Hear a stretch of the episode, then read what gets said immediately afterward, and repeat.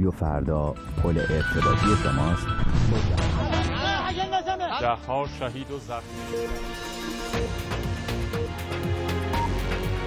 رهبر معظم انقلاب اسلامی.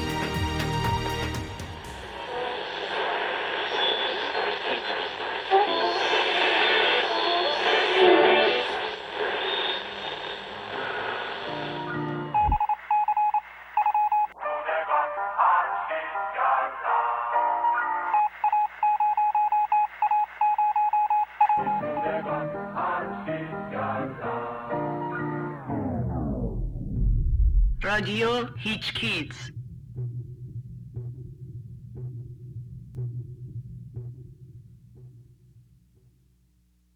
قصه قاسم سلیمانی رو از خیلی جاهای مختلف می‌تونیم شروع کنیم مثلا از فرو ریختن برج های دوقلو توی نیویورک This just in, you are looking at a, obviously a very disturbing live shot there. That is the World Trade Center, and we have unconfirmed reports this morning that a plane has crashed into one of the towers of the World Trade Center. I just witnessed a plane that appeared to be cruising uh, slightly lower than normal a- altitude over New York City, and it appears to have crashed into, uh, I don't know which tower it is, but it hit directly in the middle of uh, one of the World Trade Center towers. The plane just uh, was. یا مثلا از سرکوب انقلاب 57 و تأسیس سپاه پاسداران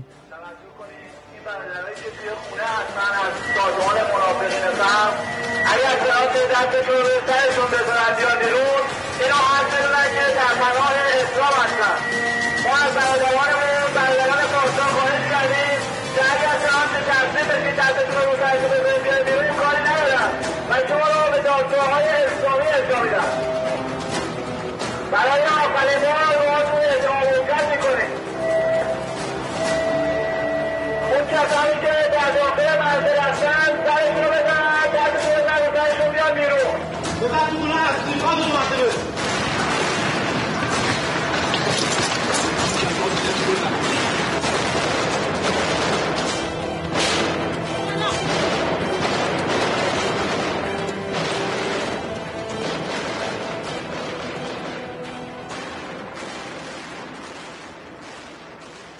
یا از اشغال افغانستان. On my orders, the United States military has begun strikes against Al Qaeda terrorist training camps and military installations of the Taliban regime in Afghanistan. I can confirm that UK forces are engaged in this action. شاید هم از اشغال عراق At 9:33 Eastern Time, just about an hour and a half after the president's deadline, the first reports came in of explosions in Baghdad.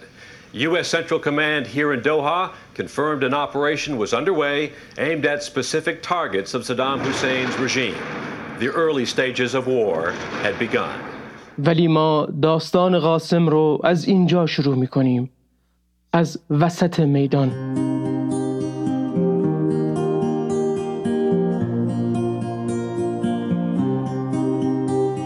يا يا الميدان آهای آی میدان این همه وقت کجا بودی؟ در تو سرودیم در تو فرسودیم با حراسمان جنگیدیم و نیایش کردیم. متحد میمانیم شب و روز و با تو هیچ چیز غیر ممکن نیست. ندای آزادی ما را به هم می پیوندد زندگیمان سرانجام معنایی پیدا کرده. بازگشتی نیست. صدایمان شنیده شده و رویا دیگر ممنوع نیست. آهای آی میدان این همه وقت کجا بودی؟ دیوار را فرو ریختی روشنایی آوردی و ملتی از هم گسسته را در خود جمع کردی. از نو زاده شده ایم و رویایی سرکش هم زاده شده. برخواستیم به اعتراض با نیتهایی پاک گرچه گاه کجیهایی هم بود. میهن و فرزندانمان را حفظ می کنیم و جوانان بر خاک افتادمان را از یاد نمی‌بریم. آهای آی میدان این همه وقت کجا بودی؟ با تو حس کردیم با تو آغاز شدیم. دیگر فاصله نیست منی نیست. با این دست ها زندگی من را دگرگون می کنی تو راه را نشان دادی. از اینجا به بعد بر عهده ماست. گاهی می ترسم که رنگ به بازی که ترکت کنیم و رویای من بمیرد. بار دیگر تاریخ من را گم کنی و تو هم بشوی قصه ای از قصه های من آها آه میدان. این همه وقت کجا بودی کجا بودی کجا بودی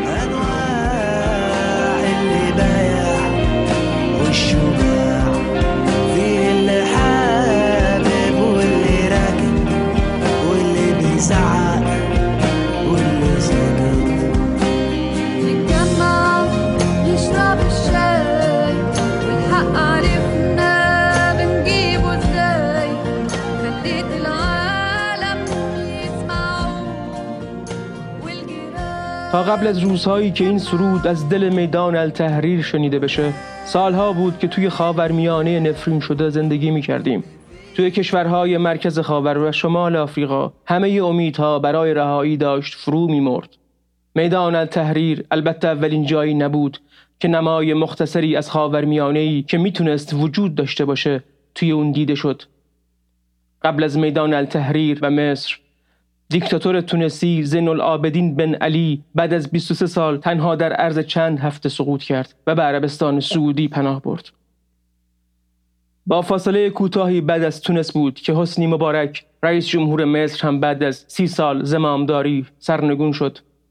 بن علی و مبارک دیکتاتورهای مورد اعتماد غرب بودند که برای اجرای سیاستهای نئولیبرالی بانک جهانی و صندوق بینالمللی پول توی تونس و مصر سنگ تموم گذاشتند. اونا تحت رژیم سرکوب هم خصوصی سازی رو تا حد نهایتش پیش برده بودند هم از بازار کار مقررات زدایی و به این ترتیب طبقه کارگر رو خل سلاح کرده بودند و هم تا جای ممکن سوبسیدهای دولتی رو حذف و قیمتها رو آزاد کرده بودند. فقر و بیکاری و فلاکت نتیجه طبیعی این سیاست ها بود و عامل اصلی انفجاری که جرقه اون رو بدن سوخته محمد بو عزیزی دست فروش تونسی زد که خودش رو سوزوند تا انبار تاه و ستم و استثمار آتیش بگیره. اینجا بود که میدان التحریر به نماد انقلاب مصر تبدیل شد و فراتر از اون به نمادی برای اینکه هنوز امکان تغییر توی جهانی که سالها پیش اعلام شده بود تاریخ در اون به پایان رسیده وجود داره. نسیم انقلاب توی منطقه وزیدن گرفت. و به مشام محروم ترین توده ها رسید. توی عراق و اقلیم کردستان، سوریه، الجزایر و لیبی و یمن و بحرین هم تظاهرات شروع شد. یه دم پیدا شدن که توی عربستان سعودی فراخان تظاهرات دادن و البته قبل از اینکه از خونه هاشون بیرون بیان سرکوب شدن. حتی توی اسپانیا و فرانسه و وال استریت آمریکا که میادین توسط مردم فقیر اشغال شد شبه میدان التحریر حاضر بود. توی بارسلون و مادرید مردم اسم برخی خیابون ها رو بل تحریر تغییر دادند. حتما باید یادتون باشه. یا اگه سنتون هنوز اینقدری نبوده که یادتون بیاد شاید شنیده باشین که توی ایران هم بعد از یک سال فطرت جنبش سبز که دیگه تظاهرات به کلی تعطیل شده بود. یک دفعه انگار خون تازه‌ای به رگهای مردم وارد شد و مردم متأثر از انقلاب تونس و مصر به خیابون اومدن. قصه ما در مورد قاسم. هرچند از میدان التحریر شروع میشه اما برای شنیدن قصه خود میدان التحریر باید چند قدم عقبتر بریم.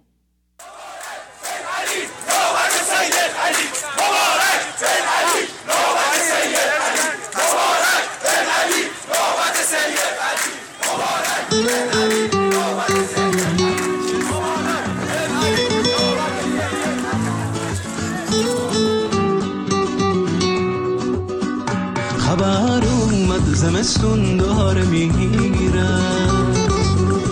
سکوت از شهر تیره پر می‌گیره. نگاه کن پای آزادی این خاک. داره قشنگ ترین گلامی میره. داره قشنگ ترین گلامی میره. خبر اومد که مردم تو خیابون تموم عاشقا جمعن تو میدون فروپاشی اتحاد جماهیر شوروی سوسیالیستی پرده آخر از صحنه ای بود که بعد از اون جهانی به کل متفاوت پدید اومد. پرده آخر بود چون تغییر سیاست اتحاد شوروی در مقابل جنبش های مردمی جهان جنوب که اون زمان جنبش های آزادی بخش ملی نامیده می شدن از نزدیک یک دهه قبل و با حاکم شدن سیاست های جدید میخائیل گورباچوف شروع شده بود. شوروی که تا قبل از اون بیشتر به خاطر منافع سیاسی خودش از این جنبش ها و در ضمن از دولت هایی که وابسته به غرب نبودن دفاع و حمایت می کرد کم کم پشتیبانی خودش رو از اونها قطع کرد و در نهایت با فروپاشی اتحاد شوروی ماجرا فیصله پیدا کرد. رقابت ژئوپلیتیک بلوک های قدرت جهانی البته تمام نشد. روسیه بعد از چند سال بحرانی بالاخره به عرصه این رقابت ها برگشت و آرام آرام انقدر قدرتمند شد که الان رسما یکی از همین بلوک های قدرت امپریالیستی و رقیب جدی آمریکا و متحدینش هم توی منطقه و هم توی جهان محسوب میشه. فروپاشی اتحاد شوروی اما خیلی چیزها رو تغییر داد. یکی از اون چیزها این بود که دشمن مشترک آمریکا و گروه های بنیادگرای اسلامی که مستقیم یا غیر مستقیم تقویتشون می‌کرد تا جلوی رشد جنبش کمونیستی رو بگیره از بین رفت. جهادگران علیه کفار حالا با محو شدن کشور کفار از روی زمین نزدیکترین کافری که جلوی چشمشون می‌دیدن جایی نبود غیر از همون حامی سابقشون که منطقه رو به اونها سپرده بود. از طرف دیگه دو قدرت منطقه‌ای هم رقابت آرومی را با هم شروع کردند که این روزها به نقطه حادی رسیده. یکی از این قدرت ها عربستان سعودی بود که سرمایه گذاری اصلیش رو روی مدارس دینی اهل سنت انجام داد و تلاش کرد از شبکه های سیاسی مسلمانان سنی مثل اخوان المسلمین برای گسترش نفوذ خودش استفاده کنه. جمهوری اسلامی ایران اما تمرکزش رو روی نیروهای سیاسی گذاشت که اغلب توسط مسلمانهای شیعه و به میانجی انجمنهای خیریه تشکیل شده بودند. اغلب این احزاب و سازمان ها توی شرایطی شکل گرفتن و گسترده شدن که کمونیست ها توسط دولت های مرتجع محلی با پشتیبانی و حمایت امپریالیسم آمریکا و نیروهای متحدش به شدت سرکوب شده بودند و اساسا خیلی از اونها در ابتدای شکلگیری مورد حمایت همین دولت های ارتجایی محلی و نیروهای امپریالیستی قرار گرفتن تا با سازماندهی توده های فرودست از نفوذ جنبش کمونیستی جلوگیری کنند.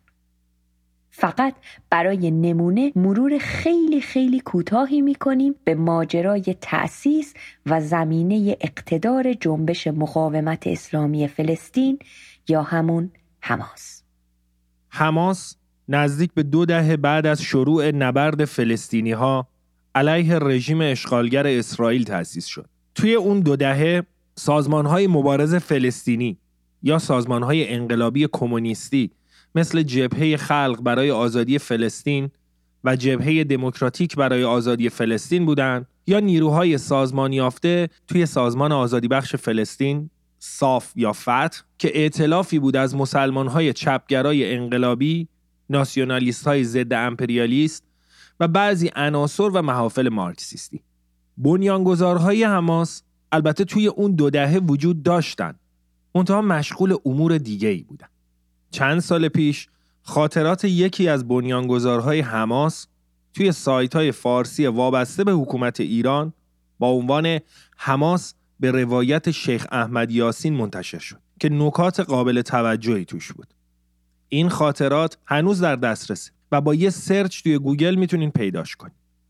توی این خاطرات معلوم میشه که شیخ احمد یاسین بنیانگذار و رهبر حماس تا سال 1383 که توسط اسرائیل ترور شد توی اون دهه پرخون یعنی دهه 60 و 70 دوره را افتاده بوده و جوانای فلسطینی رو از شرکت توی مبارزات منع می‌کرد. مثلا به این فراز از خاطراتش توجه کنید. وقتی در سال 1968 به اردن رفتم با یکی از جوانان فلسطینی حاضر در آنجا دیدار کردم. این جوان ساده به من گفت من وارد فتح شدم. پرسیدم بسیار خوب که چی؟ جواب داد ساکت شو. من خودم را وقف شماها کردم. در اینجا باعث خلق درجه چند افسر اردنی شدم.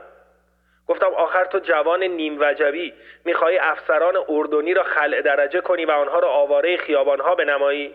همین امثال شما هستند که مردم اردن را از فلسطینی ها بیزار کردند. از این موارد جاهای دیگه خاطرات هم هست. خودتون می‌تونین برین و ببینین. جالبتر از همه این که فکر می‌کنین تشکیلاتی که به اسم مجمع اسلامی توی سال 1978 به عنوان پیش درآمد شکلگیری حماس ایجاد شده تا بعد از 9 سال به حماس تبدیل بشه چطوری تأسیس شد؟ از زبان خود شیخ احمد یاسین بشنوید یعنی ما می‌خونیم که شما بشنوید در آن شرایط سخت دست به دامن آقای شیخ هاشم خازندار شدیم. وی از اعضای سابق اخوان المسلمین و از طرفداران معاهده کمپ دیوید بود. وی صاف را مورد سرزنش قرار می‌داد و به آنها می‌گفت شما متوجه نیستید این معاهده معاهده خوبی است. طرفداری ایشان از کمپ دیوید به حدی بود که قصد داشت هیئتی را برای اعلام حمایت از امضای این معاهده به مصر اعزام کند. خلاصه اینکه یکی از دوستان را به نزد او فرستادم. شیخ هاشم گفت بسیار خوب من به دیدن مقامات اسرائیلی می روم. اگر اشتباه نکنم روز یک شنبه به همراه یکی از اعضای مجمع به نام عبدالعال به وزارت کشور رفت. این شیخ هاشم زبان تندی داشت. بنابراین در وزارت کشور شروع به داد و فریاد کرد و گفت من این مجمع و اعضای آن را می‌شناسم و آنها را تایید می‌کنم. خلاصه آنقدر این حرفها را زد که موافقت آنها را برای اعطای مجوز جلب کرد. خب پیشنهاد میدیم اگر درست متوجه نشدین این تیکه رو یه بار بزنین عقب و از اول بشنوین تا بدونین که درست در زمانی که جنبش مقاومت فلسطین صدها شهید داده و سالها نبرد خونین رو پشت سر گذاشته بود بنیانگذارهای حماس تازه به فکر این افتادن که با مجوز وزارت کشور اسرائیل و با پادرمیون شیخ هاشم طرفدار قرارداد کمپ دیوید و مخالف سازمان آزادی بخش فلسطین مجمع اسلامی را بندازن.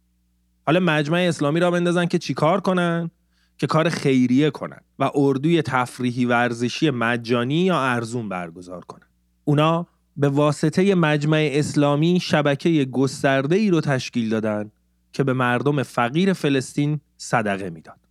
مردمی که فقیر شدن اونها هم نتیجه طبیعی استیلای مناسبات سرمایداری بود و هم بخشی از سیاست اشغالی دولت اسرائیل که زمینهای کشاورزی رو بایر می‌کرد و مسیر دریا رو رو به فلسطینیا میبست تا فلسطینی های فقیر شده فوج فوج به اردن و کشورهای دیگه کوچ کنن جایی که شعبه های برون مرزی نهادهای خیریه شیخ یاسین و شرکا اونجا هم منتظرشون بودن.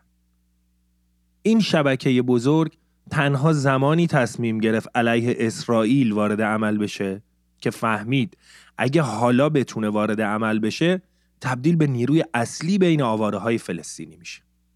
این البته همزمان بود با کاهش نفوذ نیروهای چپ به دلیل تعقیب و سرکوب مداوم هم توی خود فلسطین هم توی منطقه و هم توی اروپا. در ضمن سرکوب خونین نیروهای چپ و انقلابی توی اغلب کشورهای منطقه و کاهش حمایت اتحاد شوروی به دلیل تغییر توی سیاستهای کلان این کشور. روندی که بعد از فروپاشی سرانجام یاسر عرفات رو وادار کرد بعد از چهل سال مقاومت مسلحانه سر میز مذاکره و صلح با اسرائیل بشین. درست در همین زمان و چند سال قبل از فروپاشی شوروی بود که حماس به وجود اومد. و برای اینکه تبدیل به نیروی اصلی توی فلسطین بشه هم از جانب جمهوری اسلامی پشتیبانی شد هم از جانب شبکه های نیروهای وابسته به عربستان سعودی و هم حتی از جانب صدام حسین مرحوم.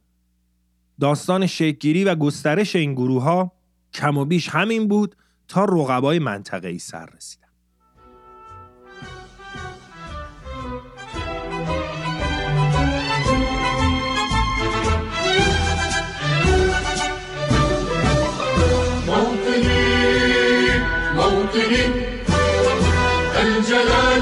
the mercy.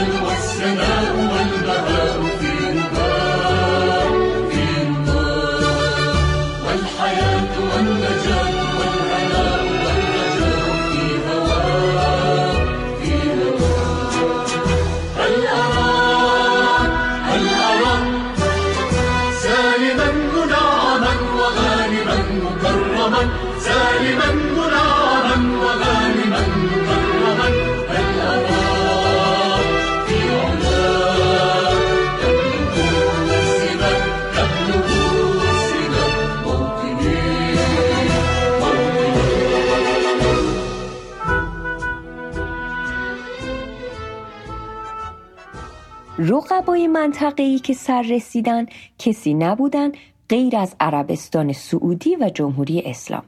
دیرتر البته ترکیه هم به شکل دیگه‌ای وارد این رقابت منطقه‌ای شد. منتها چون به داستان اصلی ما یعنی داستان قاسم ربط چندانی نداره حضور اون رو به یاد خواهیم داشت. اما بهش نمی‌پردازیم. عربستان سعودی و جمهوری اسلامی ایران البته قبل از این هم هم رقابت داشتند و هم از گروه های اسلامی ارتجایی منطقه حمایت می‌کردند. مسئله هر دوی اونها این بود که ادعای رهبری جهان اسلام رو داشتن و برای به دست آوردن این قدرت هژمونیک سر و دست میشکستند هرچند این رقابت و تخاصم هرچی پیشتر رفت به استثنای برخی موارد خاص بیشتر و بیشتر به یک نبرد بین سنی ها و شیعه ها تبدیل شد. رقابت واقعی و نفسگیر از زمانی شروع شد که ترکیب تقریبا یک دست منطقه تغییر کرد. تشدید کننده این رقابت حضور نظامی ایالات متحده آمریکا و متحدانش توی منطقه بود که بعد از نزدیک به یک دهه خلای قدرت هژمونیک توی منطقه و کاهش رقابت قدرت‌های بزرگ توی خاورمیانه به دلیل فروپاشی اتحاد شوروی و ضعف فدراسیون روسیه اول هفت اکتبر 2001 با مشارکت کلی کشور دیگه افغانستان رو اشغال کرد. جالب اینه که با توجه به نزدیکی طالبان و القاعده به عربستان سعودی این ایران بود که با نیروهای اشغال کننده افغانستان همکاری کرد. بنا به اسنادی که بعدا منتشر شد حتی برخی مامورای CIA توی تهران مستقر شدند و همراه با یحیی رحیم صفوی به سرکوب شورش نیروهای طالبان و القاعده توی استان هرات نظارت کردند. اشغال افغانستان در واقع پاس گل ایالات متحده به ایران بود. جمهوری اسلامی ایران به واسطه اشغال افغانستان توسط آمریکا و نیروهای متحدش هم از شر یه رقیب نوظهور منطقه‌ای خلاص شد که ادعای رهبری جهان اسلام رو داشت و هم نیروهای وابسته و مورد حمایت رقیب منطقه‌ای دیگش یعنی عربستان سعودی از کنار مرزهاش تارومار شدند. قدم بعدی با حضور نظامی آمریکا توی 20 مارس 2003 برداشته شد و آمریکا عراق رو اشغال کرد.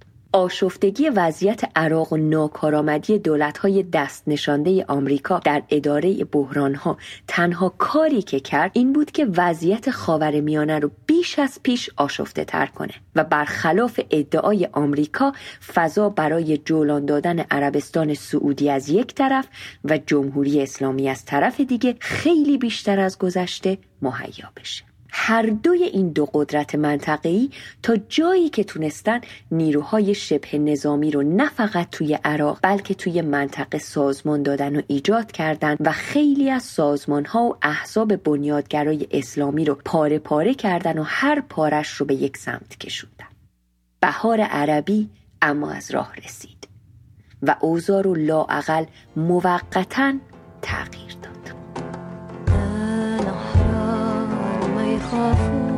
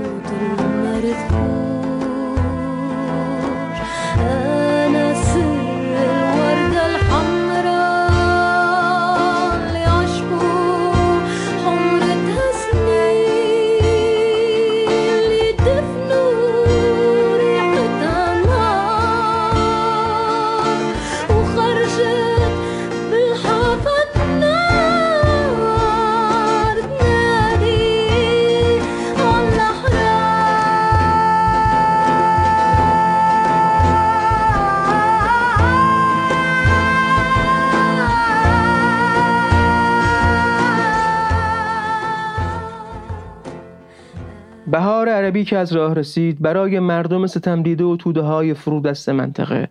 روشن شد که برای خلاصی از شر دیکتاتورهای وابسته و فاسد که اغلب مورد پشتیبانی دولتهای غربی بودند چیزی بیرون از دوگانه بن لادن خمینی هم وجود داره. کارنامه غرب و در رأس هم البته آمریکا. توی منطقه اینقدر سیاه بود که هم بن لادن و هم خمینی و امتدادهای اونها. برای جلب توده های تحت ستم منطقه از گفتار دستکاری شده و از ریخت افتاده ضد امپریالیستی استفاده می‌کردن. اولی کل جهان بیرون از جهان اسلام سنی رو به شمول بخشی از جهان اسلام که شیعه نشین بود بلاد کفر می‌دونست و ریختن خون مردمش رو حلال و واجب و دومی با نفی وجه سرمایهدارانه امپریالیزم اون رو به استکبار فرو میکاست و تبدیلش می‌کرد به جنگ بین غربی های فاسد و مسلمان های بهشتی هر دوی اونها اشکال متخالف مبارزه جهان گذشته جهان سنت ها با جهان مدرن بودند. و از همین زاویه هم در نهایت جدال اونها به چیزی غیر از ارتجا و البته تداوم استیلای منطق سرمایه منجر نمی‌شد. اونها برخلاف نیروهای چپ و انقلابی بودند که ستیزشون با امپریالیزم نه به دلیل مدرن بودن امپریالیزم و در خطر افتادن جهان کهن بلکه به دلیل ستم و استثماری بود که در وجوه مدرن امپریالیزم قاچاق می‌شد. نبرد نیروهای چپ و انقلابی علیه امپریالیزم همزمان نبردی بود برای نجات مدرنیزمی که می‌تونست و می‌تونه در خدمت انسان و شکوفایی اون قرار بگیره. اما وجه ستمگرانه و بهرهکشانه اون موجب می‌شد که توده های فرود است به سمت نیروهای ارتجاعی هل داده بشن. نسیم بهار عربی اما فقط در تونس و مصر و علیه دیکتاتورهای وابسته به غرب اونها متوقف نشد.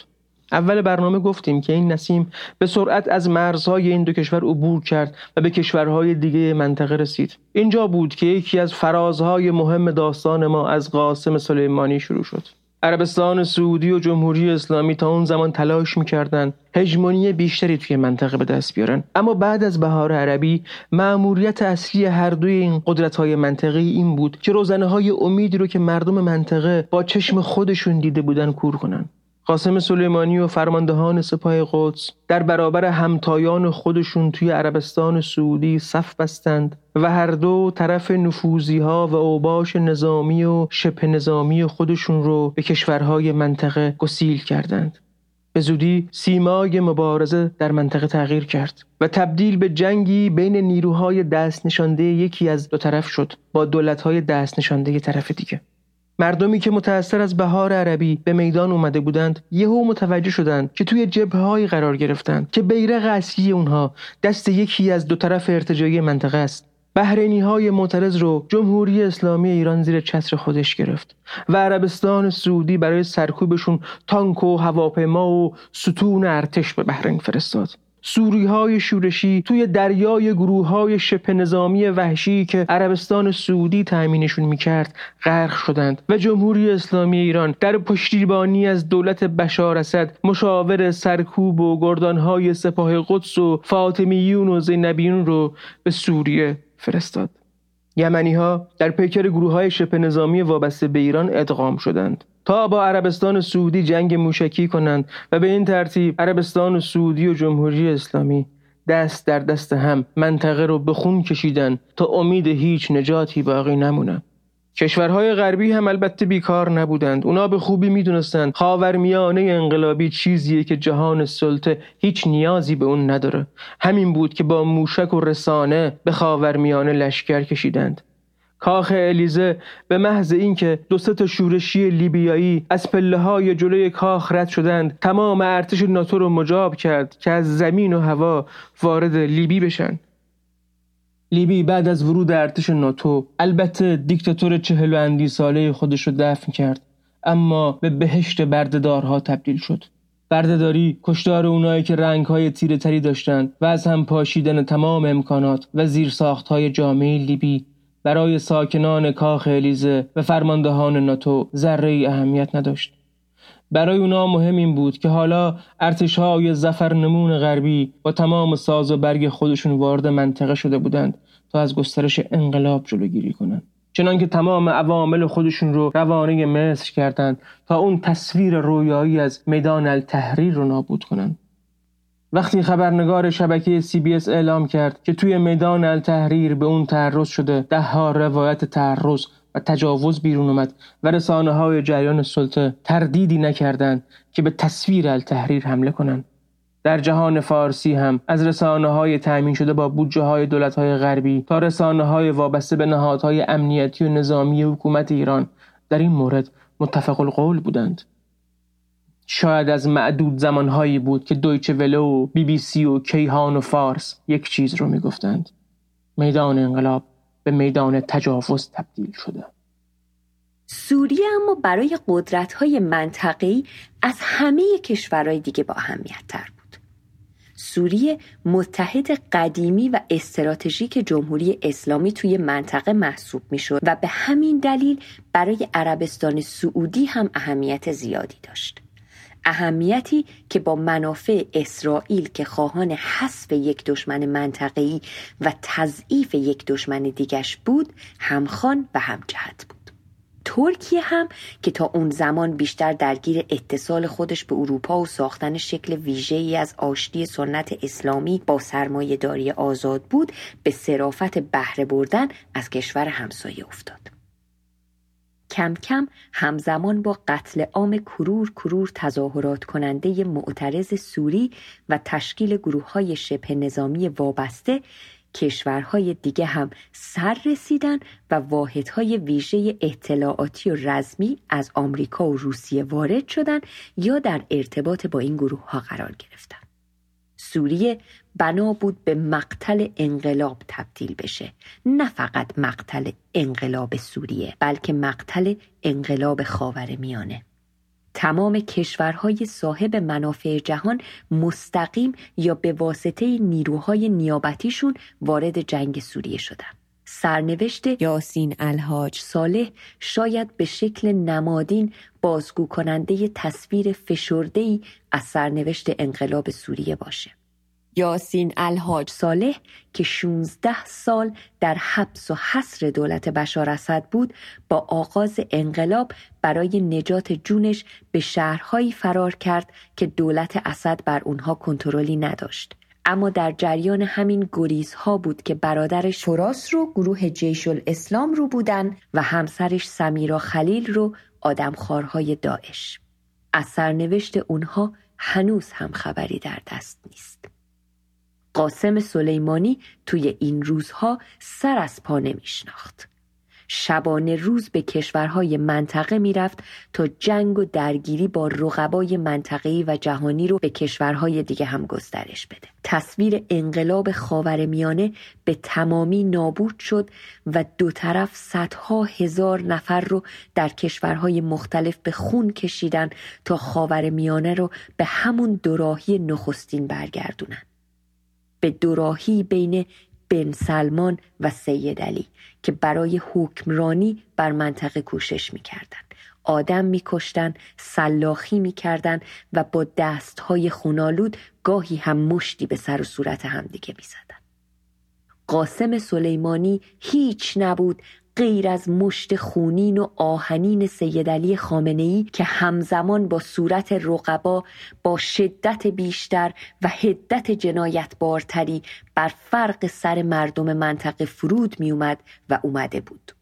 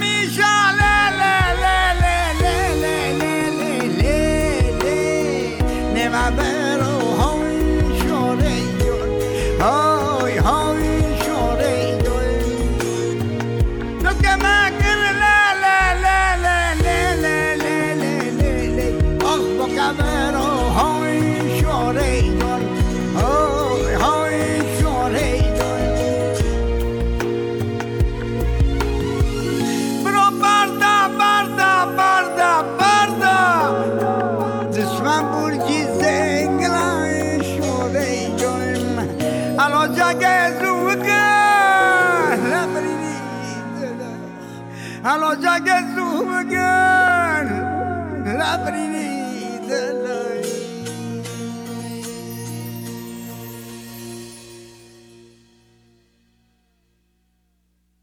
حالا که بالاخره داستان قاسم رو شروع کردیم اجازه بدین در مورد سپاه قدس هم بیشتر بدونیم. می‌دونیم که قاسم سلیمانی فرمانده سپاه قدس بود. شخصیت بسیار نزدیک به علی خامنه ای و کسی که عملا با شدت گرفتن رقابت‌های هژمونیک توی خاورمیانه و بحران بین ایران و امریکا جایگزین علی اکبر ولایتی شد که تا قبل از اون وزیر امور خارجه در سایه خامنه ای بود. اوضاع توی خاورمیانه طوری شد که قاسم سلیمانی به عنوان نماینده رهبری و جواد ظریف به عنوان نماینده دولت بخش‌های مختلف پیش بردن یک سیاست خارجی واحد رو به عهده گرفتن. روشن البته که چون جایگاه رهبری فراتر از دولته هر جا که اختلاف نظری پیش اومد در نهایت حاج قاسم بود که سیاست خارجی رو تعیین می‌کرد اما تمام دستگاه حکمرانی و حتی قلم به دستهای مزدوری مثل محمد قوچانی و نویسنده اخفشی مثل محمود دولت آبادی هم متوجه بودند که سلیمانی و ظریف به رقم تفاوتهای ظاهریشون بخشهای جدایی ناپذیر یک سیاست خارجی هم. درست به همین دلیل و با در نظر گرفتن ساختار سلسله مراتب قدرت بود که لیسندگان ظریف در میافتند باید قربون صدقه قاسم سلیمانی هم برن. اما حواریون حاج قاسم به خوبی می‌دونستن می‌تونن هیکل ظریف رو به کسافت بکشن. ولی قاسم سلیمانی چطوری به اینجا رسید و چنین جایگاهی رو به دست آورد؟ آیا چنان که هوادارانش میگن به دلیل هوش استراتژیکش بود؟ یا همه اینا به یه چیز دیگه ای ربط داره؟ خب جواب ما اینه که همه اینا به یه چیز دیگه ای ربط به اتفاقی که توی سال 1364 افتاد. زمانی که قاسم سلیمانی فقط یکی از فرمانده های نظامی ایران توی جنگ ایران و عراق بود. سال 64 سالی بود که روح الله خمینی انحلال واحد نهزت‌های آزادی بخش سپاه پاسداران رو اعلام کرد. در جریان سرکوب انقلاب هوادارای خمینی یک نیروی شبه نظامی مسلح رو سازمان دادن که وظیفه اصلی اون سازماندهی مسلحانه فالانجای حزب بود. سپاه پاسداران انقلاب اسلامی که به وجود اومد به سرعت هم بخش مهمی از وظایف ارتش رو به عهده گرفت و هم به عنوان یک نیروی مسلح توی خیلی امور دیگه دخالت کرد. از جمله برای رقابت با سازمانهای چپ و انقلابی بخشی توی سپاه ایجاد شد که وظیفه اون ارتباط با نیروهای غیر ایرانی بود و اسمش رو گذاشتن واحد نهزت‌های آزادی بخش سپاه پاسداران. بعد از سرنگونی سلطنت پهلوی خیلی از سازمانهای مبارز و انقلابی نماینده هایی به ایران میفرستادند تا با انقلابیون ایرانی تماس بگیرن.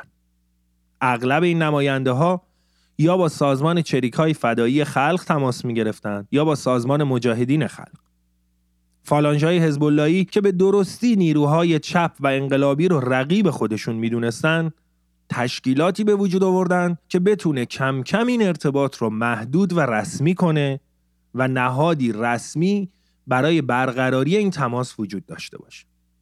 این البته مثل همه تحرکات ضد انقلابی دیگه جمهوری اسلامی ملازم سرکوب هم بود. سپاه پاسداران تازه تأسیس توی سال 58 هم حماد شیبانی فدایی رو توی فرودگاه موقع بدرقه دو تا کمونیست عراقی بازداشت کردند و هم محمد رضا سعادتی مجاهد رو بعد از ملاقات با نماینده شوروی. نهاد شبه نظامی بازداشت کننده داشت روشن می کرد از این به بعد چه نهادی مسئولیت ارتباطات رو بر عهده خواهد داشت. و مخالفین حزب ها بهتر برای حفظ امنیت خودشون هم که شده توی این کارا فضولی نکن البته باید اینو گفت.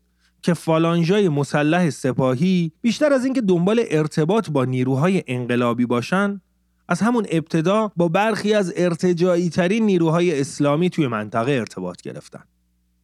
تا هفته تیر 1360 که محمد منتظری معروف به محمد رینگو رهبر و صاحب بلامنازع واحد نهزتهای آزادی بخش بود. با کشته شدن منتظری توی انفجار دفتر حزب جمهوری اسلامی با توصیه علی خامنه ای یکی از افراد بسیار نزدیک به محمد رینگو به نام مهدی هاشمی که قبلا مسئول واحد روابط عمومی سپاه بود جانشینش شد. مهدی هاشمی توی سالایی که حزب ها با جدیت قصد صدور الگوی خودشون از حکومت رو به کشورهای مسلمون داشتن از امکانات فراوانی بهرهمند شد تا واحد نهزتهای آزادی بخش سپاه رو به یک امپراتوری بدل کنه امپراتوری که بالاخره تبدیل به موی دماغ سیاست خارجی جمهوری اسلامی شد کم کم جناحی از جمهوری اسلامی متوجه شد که برای ادامه جنگ با عراق باید حدی از روابط با آمریکا رو برقرار کنه تا بتونه هم از این کشور سلاح بخره و هم از تجهیزات نظامی خریداری شده در دوره پهلوی استفاده کنه. روشن بود که واحد نهزت های آزادی بخش با مجموعه روابطی که توی منطقه داشت و ارتباطاتش با گروه هایی که اغلب ضد آمریکایی بودن مانع بزرگی در مقابل این معامله بود. به ویژه که یکی از پایگاه های مهم واحد نهزت ها لبنان بود و به خواست آمریکا اسرائیل هم توی این معاملات و مذاکرات به عنوان واسطه حضور داشت. در حالی که مقامات رسمی ایران داشتن مقدمات مذاکرات رو فراهم می‌کردن روح الله خمینی واحد نهزت های آزادی بخش رو منحل کرد و مسئولیت ارتباط با این به اصطلاح نهزت های آزادی بخش از جمله گروه های اسلامی لبنانی به وزارت امور خارجه سپرده شد که با جناح طرفدار مذاکره که هدایت اون رو علی اکبر هاشمی رفسنجانی و سید علی خامنه ای بر عهده داشتند هماهنگ بود. در حالی که مذاکرات با حضور بلند پایه ترین مقامات امنیتی ایران و آمریکا و اسرائیل در جریان بود تشکیلات واحد نهزت های آزادی بخش انحلال رو نپذیرفت. اونها البته در ظاهر منحل شده بودند اما هم ارتباطات خودشون رو حفظ کردند هم تشکیلات خودشون رو هم امکانات خودشون رو. مهدی هاشمی به عنوان یکی از بنیانگذارهای سپاه پاسداران نفوذ قابل توجهی توی بخشی از بدنه سپاه داشت و به ویژه مورد اعتماد حسین علی منتظری قائم مقام رهبری بود و به همین دلیل به نظر می رسید توی زورآزمایی با جناح طرفدار مذاکره به سادگی تسلیم نمیشه. ماجرا از جایی اوج گرفت که مهدی هاشمی از طریق ارتباطات فتح الله امید نجف آبادی قاضی شرع سابق نجف آباد و نماینده دومین دوره مجلس شورای اسلامی و یکی از قاچاقچی های بین المللی اسلحه به اسم منوچهر قربانی فر در جریان جزئیات این مذاکرات و معاملات قرار گرفت. مهدی هاشمی تلاش کرد با توسل به ارتباطات بین المللیش جناح حامی معامله با آمریکا و اسرائیل رو تحت فشار قرار بده. به همین جهت یک کپی از نام نگاری قربانی فر و کنگرلو در مورد معامله سلاح با آمریکا و حضور اسرائیل توی این معاملات رو در اختیار هفته نامه لبنانی الشراع قرار داد که دوازده آبان 1365 منتشر شد. مهدی هاشمی اما قبل از این که نامه های ارسالیش توی الشراع منتشر بشه در تاریخ 20 مهر 65 بازداشت شده بود. مسئولیت اصلی قل و غم جریان مهدی هاشمی رو محمد محمدی ریشهری وزیر اطلاعات و علی فلاحیان معاون اون بر عهده داشتند. بازداشت اطرافیان مهدی هاشمی تقریبا همزمان با بازداشت خود او آغاز شد. اما بعد از انتشار نامه ها در نشریه الشرا شدت گرفت. کار به جایی رسید که به درخواست ری شهری و با تایید خمینی یه واحد از سپاه یعنی سپاه قهدریجان که یکی از اصلی ترین حوزه های نفوذ مهدی هاشمی بود منحل شد. افراد زیادی توی تهران اصفهان، شیراز، نجف آباد و شهرهای دیگه در ارتباط با این ماجرا بازداشت شدند. بازداشت ها تا هادی هاشمی داماد منتظری و فتح الله امید نجف آبادی خواهرزاده او پیش رفت. حتی می‌خواستند سعید یکی از پسرهای منتظری رو هم بازداشت کنند اما بنا به مصالحی از این کار خودداری کردند. جریانی که ماجرا رو پیش می برد فرصت رو قنیمت شمرد و برخی از کسایی رو که توی سپاه یا بخشهای دیگه اعلام نارضایتی کرده بودن بازداشت و به باند مهدی هاشمی منتصب کرد. از اون جمله میر علی نقی سید خاوری لنگرودی نماینده لنگرود توی مجلس دوم رو که تنها مقلد منتظری بود بازداشت و به جرم لوات با امید نجف آبادی اعدام کردند. تصویه حساب تا انتهای اون پیش رفت. مهدی هاشمی، فتح الله امید نجف آبادی و تعدادی دیگه از اعضای واحد های آزادی بخش سپاه اعدام شدند. بقیه به های گوناگون و تبعید محکوم و بدون استثنا از تشکیلات سازمانی سپاه تصفیه شدند. تمام امکانات باقی مونده از های آزادی بخش و بخشی از امکانات منتظری رو مصادره کردند و بالاخره واحد های آزادی بخش به وزارت خارجه علی اکبر ولایتی سپرده شد تا در واقع هیچ فعالیتی نکنه. چند سال بعد تو دوره هاشمی رفسنجانی و عروج سپاه به عنوان حامی نظامی تعدیل اقتصادی و سرمایه گذار بزرگ عصر سازندگی این تشکیلات به چارچوب سازمانی سپاه پاسداران برگشت.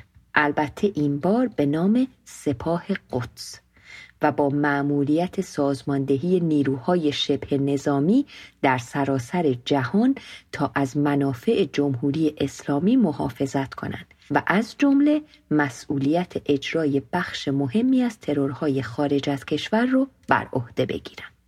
دقیقاً به دلیل همین مأموریت امنیتی عظیم بود که معاون اطلاعات ستاد مشترک سپاه به اسم احمد شاه چراقی مشهور به وحیدی به فرماندهی اون رسید و تا سال 1376 فرماندهی سپاه قدس رو بر عهده داشت. توی این سالها جوخه های مرگ ارسالی از سوی سپاه قدس توی تمام کشورهای جهان راه افتادن و مخالفای جمهوری اسلامی رو دونه بدونه از دم تیغ گذروندن. اونها بخش مهمی از نیروهای اجرایی بودند که با هدایت وزارت اطلاعات به این کشورها فرستاده می شدن. سوژه مورد نظر رو سلاخی می کردن و به وطن برمیگشتن. علاوه بر این سپاه قدس شروع به گسترش نفوذ منطقه‌ای خودش توی کشورهای دیگه کرد. این گسترش نفوذ البته ملازم ترور نیروهای مخالف یا وابسته به رقبای دیگه بود که هر زمان لازم شد توسط فرستاده ها یا عوامل سپاه قدس از سر راه برداشته شدند و کم کم امپراتوری قدرتمندی شکل گرفت که قاسم سلیمانی سال 76 هدایت اون رو عهدهدار شد. سپاه قدس برخلاف واحد های آزادی بخش در هماهنگی کامل با سیاست خارجی جمهوری اسلامی عمل می‌کنه. این سیاست خارجی البته ممکنه گاهی با سیاست خارجی دولت هماهنگ نباشه اما بدون شک با سیاست خارجی مورد پسند علی خامنه ای هماهنگ درست به همین دلیله که قاسم سلیمانی اینقدر به رهبر جمهوری اسلامی نزدیک بود و نظر به اهمیت سیاست خارجی و قدرت منطقه‌ای ایران در دوره اخیر حتی میشه گفت نزدیکترین فرد به علی خامنی داستان قاسم سلیمانی اینه. داستان مردی که هر کجا پا گذاشت هر روزنه ای رو به رهایی رو مسدود کرد. هر اراده رهایی بخشی رو در هم کوفت و صحنه رو به صحنه جنگ بین گرگ تبدیل کرد که از هر طرف برای دریدن همدیگه و صد البته برای دریدن مردم اومده بودن. عاشقان سرشکسته گذشتند سار ترانه های بی هنگام خیش و کوچه ها بی زمزمه ماند و صدای پا. سربازان شکسته گذشتند خسته بر اسبان تشریح و لطه های بیرنگ غروری نگونسار بر نیزه هایشان. تو را چه سود فخر به فلک بر فروختن؟ هنگامی که هر قبار راه لعنت شده نفرینت می کند تو را چه سود از باغ و درخت که با یاسها به داس سخن گفته ای آنجا که قدم بر نهاده باشی گیاه از رستن تن می‌زند. چرا که تو تقوای خاک و آب را هرگز باور نداشتی؟ فغان که سرگذشت ما سرود بی اعتقاد سربازان تو بود که از فتح قلعه روسبیان باز می آمدند.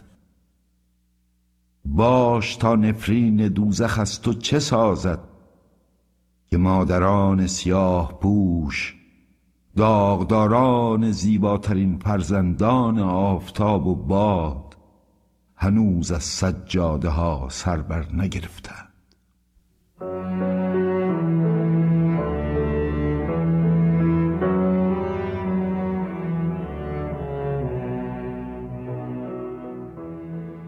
جهان جهان حکمرانی جانی هاست. اونچه که به عنوان قوانین موضوعه بین المللی وجود داره وضع شده که گاهی اون هم فقط گاهی جانی ها همدیگه رو و بقیه رو نخورن.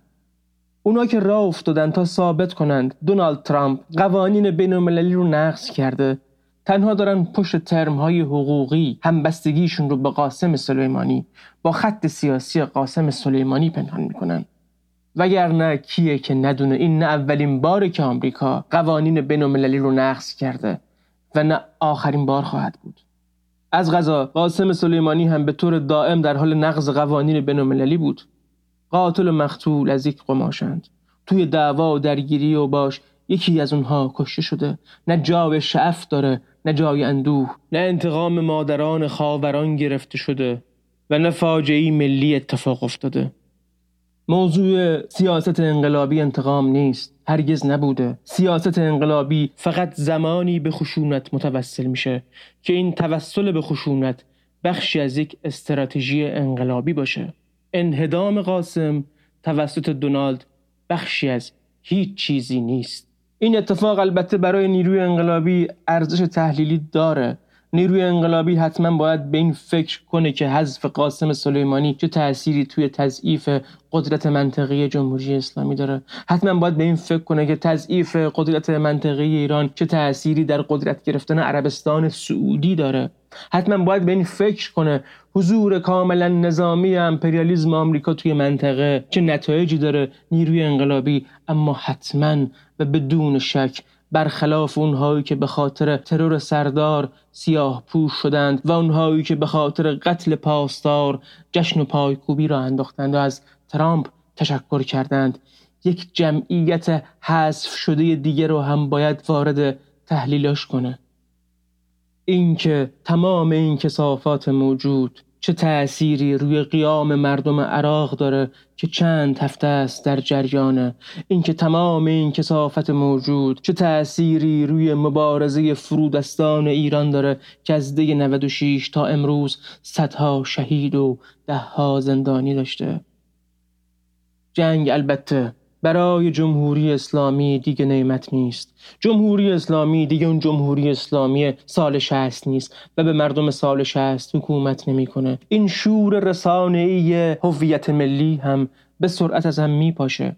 این رو جمهوری اسلامی از حامیان بی شرمش بهتر می‌دونه. وگرنه تا الان هزار بار وارد جنگ شده بود. بخش زیادی از اینهایی که توی تشییع جنازه قاسم سلیمانی شرکت کردند همون کسایی هستند که توی زندگی واقعیشون دارن با هیولای گرسنگی و فلاکت دست و پنجه نرم می‌کنند. قبارها که فرو بشینه اونا میمونند و هیولای گرسنگی و فلاکت. سوژه های قیام آبان نه به فرموده به خیابان اومده بودند و نه در اتصال به نیروی سازمان یافته اونا رو فقر به خیابون کشونده بود و فقر سر جای خودشه. خیزش دیمای 96 و قیام آبان 98 از جایی شروع شده که به این راحتی ها فیصله پیدا نمی‌کنه. چیزی که از این منظر اهمیت داره اینه که تنها همون نیرویی که حقانیت اینو داره که شرکای قاسم سلیمانی در قدرت رو برای همیشه از صحنه حذف کنه خواهد بود که می‌تونه شر امپریالیزم رو هم از منطقه کم کنه. تنها و تنها پیروزی انقلاب. تداوم انقلاب و تکثیر انقلابه که می‌تونه با لگد یانکی رو به خونش برگردونه و همزمان عمله ارتجاع و استبداد رو زیر پاهاش له کنه. این سمت ماست. سمت انقلابی در آینده و البته نه خیلی دور.